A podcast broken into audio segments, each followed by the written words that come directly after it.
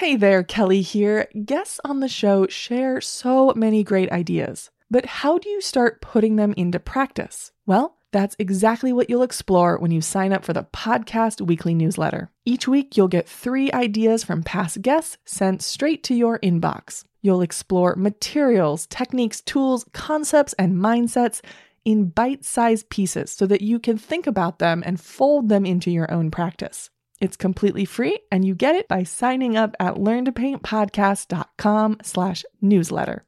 And I think that's a huge part of creating art is to have confidence, to have faith, and to trust, and to also know that no matter what you do, you have nothing to lose. It's just a painting. If you hate it, then start over.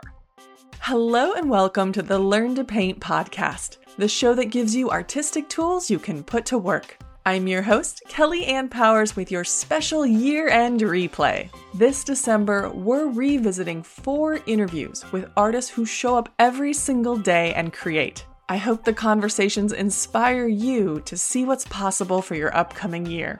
In today's episode, I'm talking with oil painter Kim Smith. In the conversation, you'll learn how to design a practice that fits in your life You'll get ideas on how to use warms and cools to create dynamic shadows, and you'll discover why sometimes it's best not to share your work, plus a whole lot more. For show notes, head to learntopaintpodcast.com slash podcast slash episode 13. I start the interview by asking Smith how she got started in art. I'd say I've loved art for my entire life. I've been an artist since I can remember. That was my favorite thing in school. And when it was time to go to college, I didn't even know like being a fine artist was a thing. I didn't even consider it. I went to college for graphic design, which was a good choice for me. I enjoyed it. As soon as we start doing the art part, any kind of art, I love it. And so I've had a graphic design and advertising business for the last almost 30 years, and it's been great. But as I was in the business, everything went from being hands on to being digital. And I really missed the hands on part of creating. So when my youngest, who is now 17, when she was old enough to be a little bit more independent, I made the commitment to get up every morning before work and create art. And in the beginning, it was tough getting up early, and now I can't imagine my life without it. It's just my calm before the chaos of the day. It's just my space. I guess it's kind of like a meditation to me. Like I go in my studio, nothing else matters except what I'm creating. And then when eight o'clock rolls around, it's time to get ready for work. I find my mind wandering, and then off I go into my day, and it's a great way to start. So then, how did you find oil? Was that something that you gravitated to immediately, or did it take some time to find that? I used to, oh, I loved watercolors. And because I was in advertising and marketing and went to school a long time ago, I had to be very proficient with gouache, with markers, doing marker comps, making things look super realistic. And I really wanted to loosen up my style. So I decided to try my hand at oils. And I made a big mess for a long time. and it was it was a crazy journey, but now I love it. It's so buttery and so fun. It's just kind of a delicious medium. Oil and watercolor are so different. How did that first year go?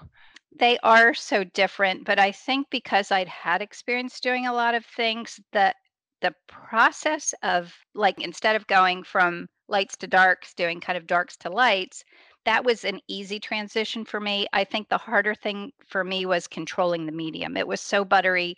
It's easy to make a muddy mess. It was hard for me to learn what colors to use and kind of what my voice was with oil painting. When you decided to do the daily painting, was that sort of your shift into I'm going to take this seriously, I'm going to commit to it? I think for me, when I started doing it, it was more of a commitment that I wanted to make to myself to take time for myself than it was really to have it become part of my life that it's become. I just made a commitment to myself to spend that time. It could have been working out, it could have been anything, but I missed art. So that's why I chose art. Did it take some transitioning like within your life and the expectations of your family of you and your expectations of you? How was that? Transitioning into doing it every morning. It it took a little while to get in the pattern of it. I always think of it like kind of like jumping rope with friends. You have to pick the time to jump in. So you try it a little bit, didn't work, like working out or eating better. Then you try it again the next week and the next week. And then after a while, it becomes a habit and you didn't even notice it happening. I would say the hardest part was what I had to give up really was sleep time because I still had to get the same amount of things done in my day, including household things and my job and my family. So what I gave up was an hour of sleep and it was totally worth it. How long did it take to start to see progress in what you were doing? It took a while to see progress. I stumbled along for a while. I did online classes. I haven't really taken, two, I might have done two or three in person classes. I'm pretty self taught. Well, I totally am with oil painting. The progress of my painting style was kind of slow and steady. I had to keep confident. I would do some paintings that I hated, but I didn't let that discourage me, which is hard. But in the process, I've learned a lot about myself, and you just have to stick with it. If you love it, it will pay off in the end. It just is a slow journey. And part of it was because I'm only doing it for an hour a day. You know, I think if I could just dive in and paint eight hours a day, I might be further ahead. I also might hate it. I don't know. I mean, it's just been my journey and it fits into my life and it's it works.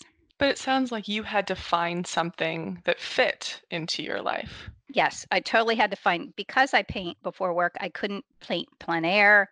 I can't use live models. I don't even really have time to set up still life settings, which I would love to paint from life. But I use photographs and I have a huge library of them. So when I wake up in the morning and I feel inspired by a color or a visual or something, I just go into my library, I pick something out and I paint. So instead of getting lost in thinking about what am I going to paint? What do I want to create? I just create and that works because I'm learning the process of it. I'm learning all the way along and my style is developing, but I'm not belaboring myself with like what's the perfect thing to do or expecting it to be perfect. I think so many people when they're starting out think I'm going to paint it all and then that turns out to be really hard and we internalize that as like well i'm not meant to be a painter and what i think is interesting about what i hear you saying is that you looked at your life and said this is the time i have how do i make this the best time and the most useful time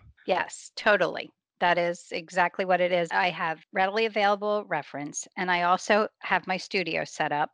So I don't have to spend time thinking about any of the other stuff before I end my day, I make sure my brushes are clean and ready to go. So it's effortless to just go into the studio and create and not have to think about the stuff. And that's a perfect way to start. And and then there's no excuses. Your references, you have this library. What do you know you need from a reference? And then what do you know that you can't have as a reference? On a practical standpoint, my reference, I try to have either photographs that I've taken myself or that I have permission to use. I don't use any other photos. So that also is partly why I paint a lot of flowers and birds because I have those reference. Mm. When I'm looking for something that I love to paint, I would say light is more important than anything else. Something that has, you know, a broad range of value that I know will translate well and I also think that I my graphic design background comes out in the compositions and things that I create. So that's been a, a, process too, the journey of figuring out what I love to paint too. But I would love to paint anything. It's just those are the things that my go tos that work and are effortless. So the process is easy. Then did you sort of batch your time in the sense of you have that stockpile of reference photos? Are there any times where you sort of realized, oh no, I'm running low. I need to spend an hour getting a bunch more? Mm-hmm. Or how would you do that? Well, a lot of my reference comes from places that I go, like there's a market here in Lancaster that I go to. A lot of the things that I, I either photograph there or I buy things and bring them home and photograph. I do feel like I run out of reference. Like I love painting peonies. And every year I say, next peony season, I am going to take thousands of pictures, but I don't. I find my favorites of the few photo shoots that I do, paint those, and then I run out. It took a long time to build it up, but when I go through my images, I always find inspiration. But I do I do love to find new inspiration too. What do you look for in a reference photo? I look for things that kind of make my heart flutter. I look for things that make me happy that I think I want to paint this because I can live with this for an hour or 10 hours because I'm inspired by it. So I would say that it's how I feel more than the actual composition of it. And I try to find things that have a lot of value that are lights and darks that have colors in it. Even though I can adjust the color and do anything I want with it, it still has to feel inspiring. The color does. So that's why I love flowers. I love nature. How complex can these references be? I don't paint things that are that complex. I find that my paintings get more complex when they're larger because I have to think more about like if there's an expansive color, having different values and having that transition where when I'm painting small that's effortless because it's not a big space. I like simple graphic kinds of things and I think that's why I like kind of narrowing in on my subject. So I focus in on the birds or the flowers and kind of have a different perspective on them I think because I look at it graphically. And a lot of times when I do a smaller painting and I enjoy the process and it's effortless, a lot of the time I'll keep that as a reference for a larger painting because I know that I enjoyed whether it's the color or or how everything fell together, then that's a lot of times what I will paint large. And how small are you working for the Hmm. daily paintings? Well, my favorite size is either six inches by six inches or six inches by eight inches. So they're pretty small. I've did a series of birds that were four inches by four inches. They were really fun too. So I do anything from four inches to 48 by 48. That's so different. That I mean, when you paint small, that's such a different feeling than painting big. How do you translate that, both from like a physical standpoint, but also from a materials standpoint? I still have a lot to learn with large paintings. I get I get afraid in the middle of them, but it's a great challenge. It's super fun and you can't worry about how much your tube of paint costs or any of that. You have to just dive in and put that all out of your mind and dive in with confidence and see what happens. And that's when the magic happens when you don't think about all the stuff. And it's easier on a small painting because there's no risk on a large painting, there really still isn't, but that's a huge time investment to not like it. But that's okay too, because the whole process is learning. And being an artist, you never stop learning, ever. It's an ongoing process for the rest of your life. How conscious are you of those fears when they come up, and how have you learned to manage them? It's a really good question. I think that I'm really good at quieting my fears. I think because I've done art for so long, it doesn't matter to me what people think. I mean, it does. And honestly, if I'm working on something and I'm afraid that I'm taking a risk and someone's going to say something that's going to squelch my spirit, I don't show it to anybody until I'm ready because I don't want that to happen because that does happen. And I always say when you're creating artwork, you start with your mind and do all the things that you have to do so you have the confidence to proceed, whether it's learning color, learning about your materials, all that kind of a thing. And then you have to listen to your heart, find what you love and what inspires you. And then you have to let go of all that and trust your intuition and just dive in. And that's the fun part of art. And then also, what I hear you saying is maybe sometimes don't share it if you're not ready. I think, especially with Instagram, and which is a wonderful community, like there are these wonderful places to share, that sometimes the answer is to not share it. Yes. If you're feeling vulnerable about something and you're not sure, if you show it to someone and they can say the nicest thing, but you see in their eyes that they're like, oh my God, then don't don't share it because then you will stop. And even though you might create something at that point that you're not in love with or you might not even like it you're learning something. It's part of your journey and that's okay. It's okay to make things you don't love or you're not happy with because you have to go through each thing to get to the next level just like anything in life. You don't just do it right all the time. And if you do then you're not pushing yourself What's the biggest challenge you see your students facing? one of the challenges is seeing, like really, really seeing. Instead of painting what you think you see, really looking at something and thinking about it, like seeing there are colors in there that your mind knows they're not there, but they are. Like you really have to look at something and see it and look at the dimensions of it and look how light's affecting it. It's that whole seeing. Why do you think they're not seeing?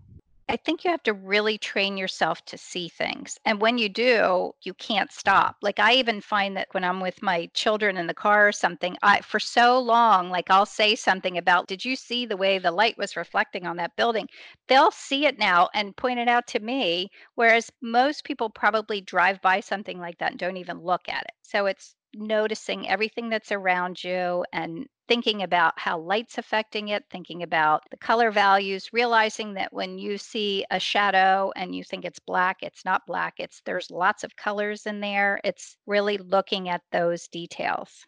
My mom was an artist, and my entire childhood, we lived out in the country, and so we would drive through fields. And there wasn't a car ride where she wouldn't point out how blue the grass was or the 40% shift on barns. And I just thought all families lived that way. Yeah. Um, and it has been I great. that. so painting is kind of a, a mix because you have to be able to see and be able to draw because drawing is really just looking at what you're looking at and repeating what you see. Practicing drawing, like going to life drawing classes, is important doing contour drawing, like all that, that also gives you the confidence. And I, I think that helps you to see. And when you're painting, you don't want to fill in lines. Like you don't want to do a drawing and then fill it in like uh, paint by number. You want to build a form up by putting down colors next to each other to make something look dimensional. So it's almost like you have to start with the drawing part and then completely let go of it. But it's an important piece of the puzzle how important is drawing for you? Drawing is very important. And whenever I have extra time that I'm somewhere that I can't paint, I draw. Really, that helps you to see. It helps you to see relationships of how things look next to each other. It helps you to notice values and notice like planes on things, like if something's round, you know, seeing how the light's hitting it. And you don't just, not just drawing the thing, it's drawing how light's affecting it, looking at the shadows that are cast, and doing something like going to life drawing classes. I mean, that's the best practice is drawing the human figure. It's not easy, but it just really helps you to see. Why do you think people are scared of drawing? I think people think that drawing shouldn't be as hard as it is drawing's only hard because you're not really looking at what you're seeing. You're drawing what you think you see, not what is really right in front of you. So if you just anytime you're sitting around you have free time and you have a piece of paper put a coffee cup in front of you and draw it because the more and more you do it the more you're going to actually see what the coffee cup looks like you're going to think about the weight of it on the table the shadow that's cast the highlights on it that there's little parts of it that are really white, like completely white because the way the light's hitting the top edge of it, that that's not, you think the cup, coffee cup's red, but really where that light's hitting it, that's white. You know, it's completely different. One of the things I hear you saying is that drawing is important because, yes, it helps you draw a bird that looks like a bird if that's your goal to paint a bird that looks like a bird.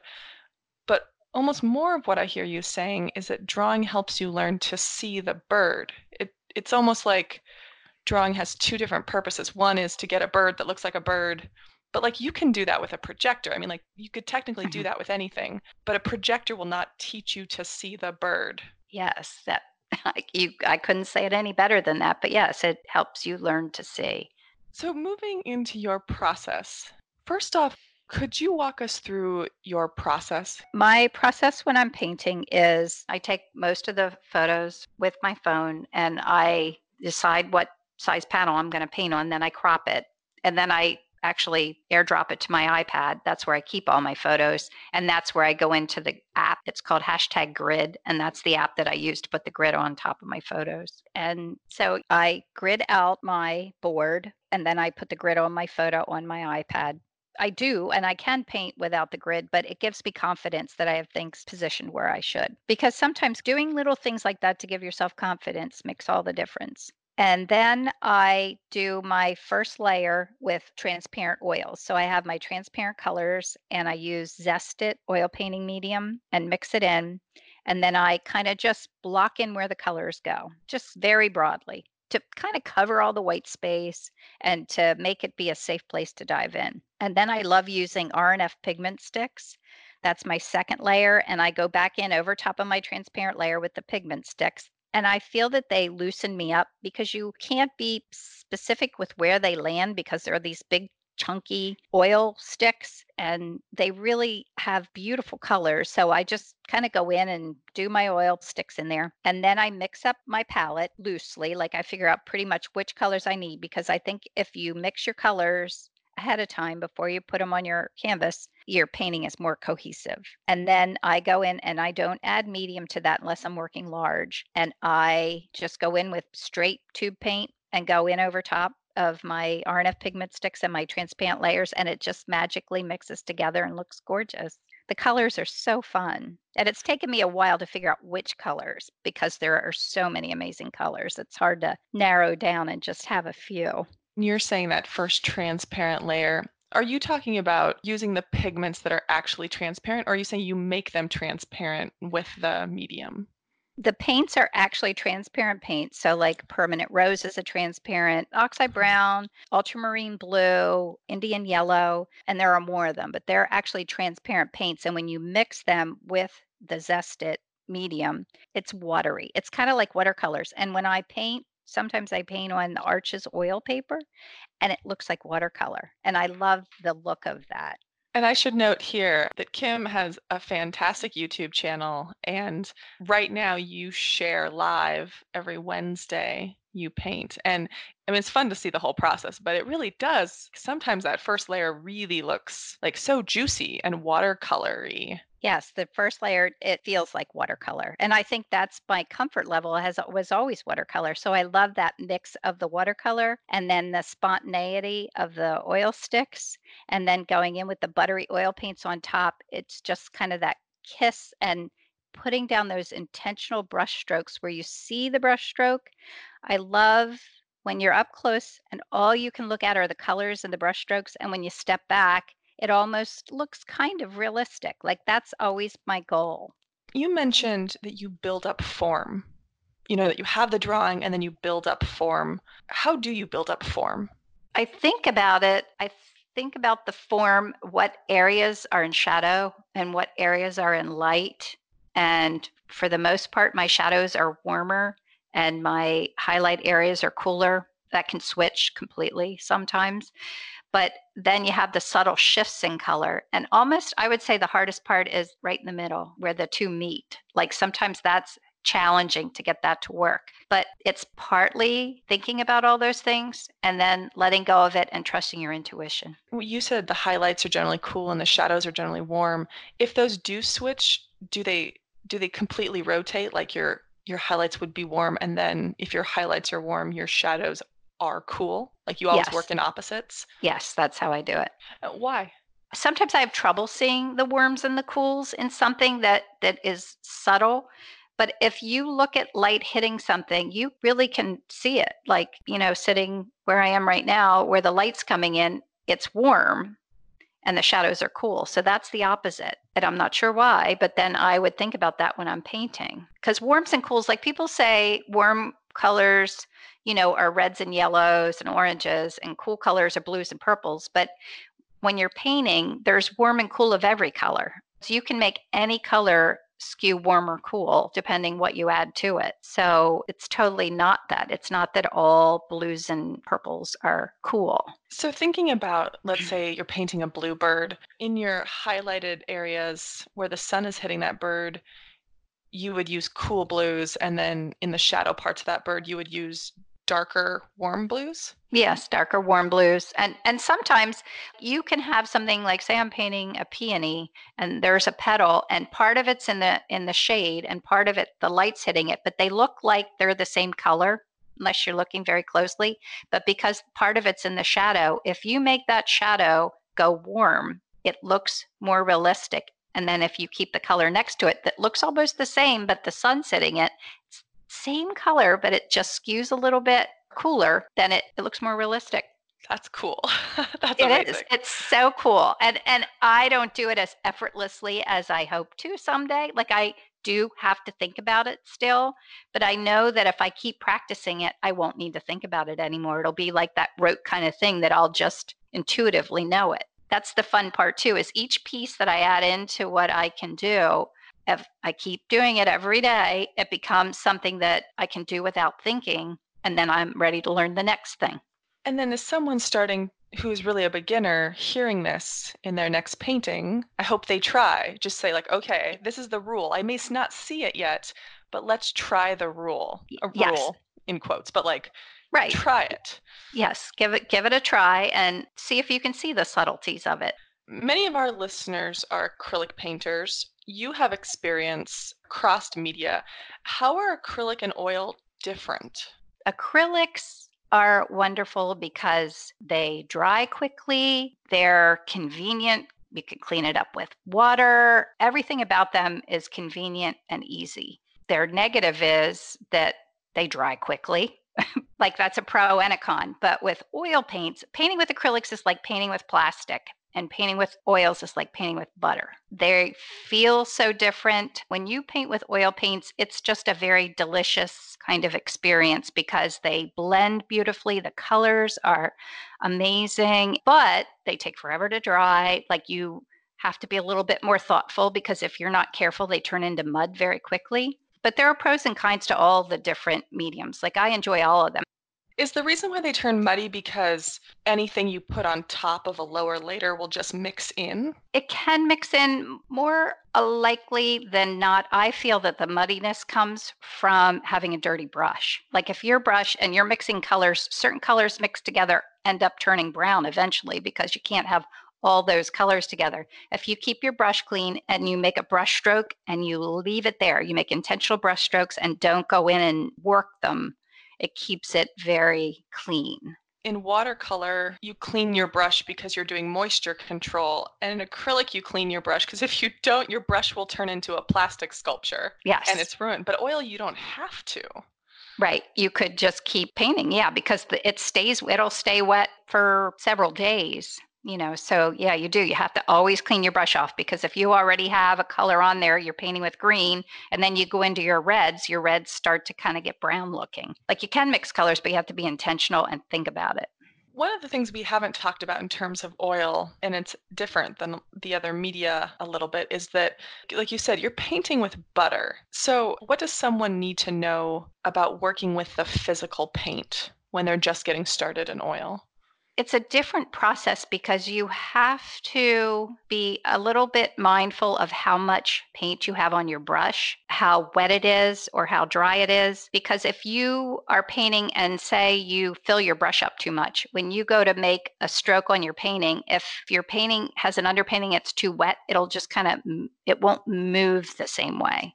So I think you really have to learn to get a feel for the oils. And some oil paints are dry, some are wet. And it's experience it's playing with it it's even from brand to brand they feel different and when you're oil painting you have to do they call it fat over lean so you want to use thin lean layers underneath and as you build up that's when you can put on heavier thicker paint because of the drying time. When you paint with acrylics like it the whole thing just kind of dries, but with oil paint, it cures.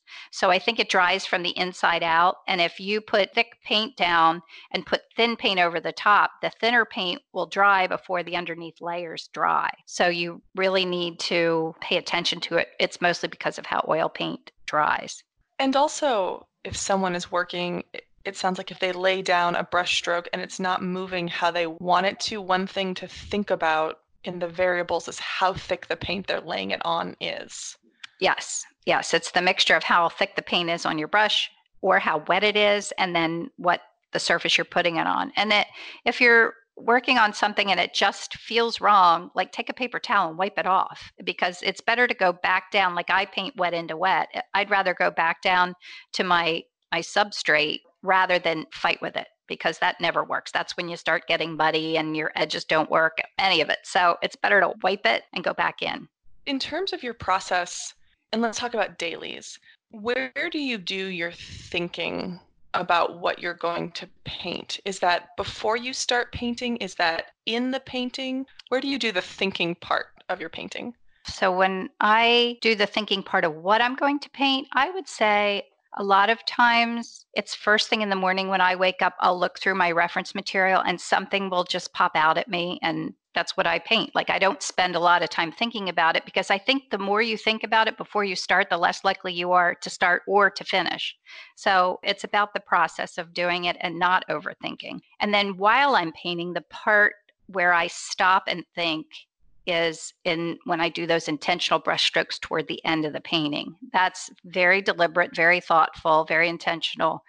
And that's when I'm thinking the most. And if like I'm painting live, I stop talking because I then I can't talk and answer questions and think like all of that. So I think at the beginning and the end and the middle, I just have fun. So many people want to paint loosely, but don't know how. What are the problems you think they're running into there for loose painting? For me, I think the way I I've developed my ability to paint what I think is more loosely is by leaving room for that magic to happen, for spontaneous things to happen instead of being so thoughtful through the entire process. Just leaving room for the magic, I'd say. So don't plan out every brushstroke. Yes, don't plan out every brushstroke, only the really important ones. That's so hard when you're beginning to just yeah. have faith. Yes. And I think that's a huge part of creating art is to have confidence, to have faith and to trust and to also know that no matter what you do, you have nothing to lose. It's just a painting. If you hate it, then start over. It's not brain surgery. It's not anything that's super critical. It's just a painting. So be loose and enjoy the journey. I guess that's it more than anything is enjoying the journey what are the important pieces that you need those underlayers to have so that you can add those spontaneous moments later? I think my underpainting part of it, it's like mapping it out. And that's what gives me the confidence that I kind of see where I'm going, not entirely, just a little bit. It's like having a vague map goal so that you don't worry about that piece of it. So that's off the list. I don't have to worry that the bird's eye is going to be way off or whatever it is. That's kind of my, let's call it a confidence map that I know where I'm headed. So, is that big shapes? Is that values? Is that local color? Like, what do you need in that confidence map? Ooh, that's a good question. It's probably a little bit of everything. And, and it might also depend on what I'm painting too, and what things that I might be less secure about in a painting. So sometimes if I'm working on something and I know there's a focal point, in the beginning when I was painting, I would avoid it because I was kind of afraid. And then I'd see that I was dancing around the painting and avoiding the one thing that I need to be focused on. And I've learned that if there's something like that, that's where I start. Even if it's something like if I'm painting an animal portrait and I'm a little afraid of painting the eyes, which is where I really paint very intentionally, I'll do that first now because then the rest of it's just kind of effortless. It's amazing to me how much painting is like paying attention to ourselves and then handling ourselves accordingly. Yeah, it's you can learn all your life lessons in painting. Painting for me has taught me patience, something I have very little of, but I've learned through the process of painting to have patience because you can't hurry it. It it has to evolve at a nice steady pace. Like if you go in and you're in a hurry, it's never going to work. It has a life of its own and you dive in there and you have to be in it for the long haul and you can't rush it. Both in the painting itself and also like the life of a painter in their mm-hmm. skills. Yes, both. Does that make it any less frustrating? Makes it more magical yeah, it's not frustrating for me. I love doing it. And I, having worked in advertising and marketing and having to create things for clients that it ends up not necessarily being what you envisioned or, or what you love. Creating a piece of artwork is something that I love doing, and nobody has to fall in love with it. I just have to enjoy the process. Like there's something just so refreshing about doing something that is, it's really just for me. Was that hard in the beginning in the sense of because you wear so many hats in your life, was it a challenge for you to say, like, this is for me, this is mine, and it's important? Yeah, it's still hard. That, that's still hard because I still wear a lot of hats and it's so many things going on. But I do my best that when I go in my studio, I have that hour to create and do whatever I want to do. It took a while to build that habit, but now that I'm in it, I'll never not do it any advice to people who are who are struggling with the habit? It's just like anything else. You try a little bit. If you fall off, you get back up and do it again as soon as you're ready. Like you can't push yourself too much, but one week maybe you're going to do it one day and next week you'll try and do it two days. I actually have a little calendar. I have a new planner this year and it has a habit tracker on it. And one of mine is creating artwork. One of mine is learning, of course, working out, eating well, like all those things too. And every day you check off if you've done that thing. But when you have a map like that, you know, I know that I want to check that box tomorrow. So I'm going to go paint. So make something so that you're accountable to doing it and it'll become a habit. How long did it take you to find the process that worked for you? It took a long time. I look back at paintings that I did in the past. They weren't as lively. They didn't have as much energy in them, I guess. But I just kept trying. And, and when I look back through my process, I can see how much they've evolved, my paintings. Um, but I'm still learning. Like, I'm not saying this is my process. My process may change in another week. Like, it just, this is where I am. But as far as I went in the last, whatever I've been doing it, eight or 10 years, I plan to grow that much more in the next set of years. So I'd say I'm only like 10% in. Was finding a repeatable process important to you? Did that help you grow as an artist? I don't know that I thought about building a process. When I'm struggling with something, like I'll watch YouTube videos or learn, I learn from different people, and everyone that I learn from, I try to take something about what they do and pull it into my practice till it evolves into my own thing. And it's a constant learning, always learning. That's clearly a piece that you really like about painting, the learning part, both it seems internally and externally. Yes. And painting is so fun because it's a mix of learning and doing things very intentionally. And it's also being intuitive and letting things just happen. So it's a little bit of a dichotomy of two different things. And you wouldn't think that you need to think that much when you're painting, but you really do. Do you do most of your learning through showing up every day, finishing a painting, and sort of trusting that the things you're struggling with, given time, Yes, I feel that showing up every day and putting the effort in, I am learning through that process. And if I do something and I'm not happy with it, then I think about it. And that's part of the learning process too. I'm not going to love everything I create or maybe even like it, but it's part of the process. And you can't paint something you love all the time because then you're not learning anything new. We're going to move a little bit into color. How do you prepare your palette before you paint?